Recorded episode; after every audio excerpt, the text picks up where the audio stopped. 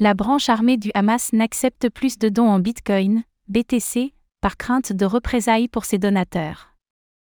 Le Hamas, une organisation palestinienne classée comme terroriste par l'Union européenne et les États-Unis, a décidé de cesser de recevoir des dons en Bitcoin, BTC, en raison de préoccupations quant à la sécurité de ses donateurs.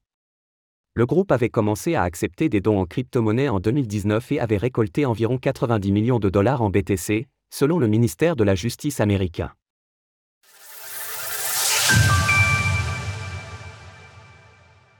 Le Hamas craint pour la sécurité de ses donateurs de Bitcoin, BTC. La branche armée du Hamas, les brigades Isaldin al-Qassam, a décidé d'arrêter de recevoir des dons en Bitcoin, BTC.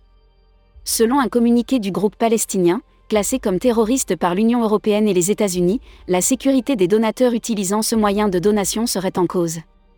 Effectivement, selon le Hamas, des efforts auraient été menés afin d'empêcher les dons en Bitcoin à son endroit.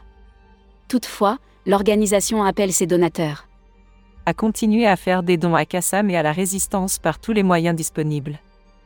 En dehors de dons de particuliers, le Hamas reçoit notamment des financements de l'Iran, mais la plupart de ses sources financières demeurent opaques. Selon le ministère de la Justice américain, le Hamas aurait récolté pas moins de 90 millions de dollars de dons en crypto-monnaie, principalement en BTC.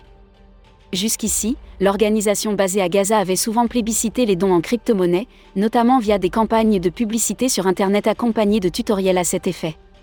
Selon Chainalysis, la transparence de la blockchain traduit un terrain non propice à la criminalité.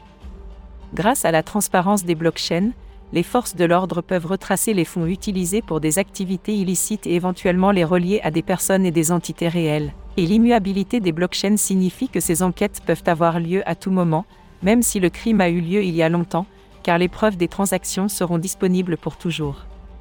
Le Hamas avait commencé à accepter les dons en crypto-monnaie en 2019, récoltant d'abord quelques milliers de dollars, puis les dons se sont grandement multipliés grâce à la blockchain.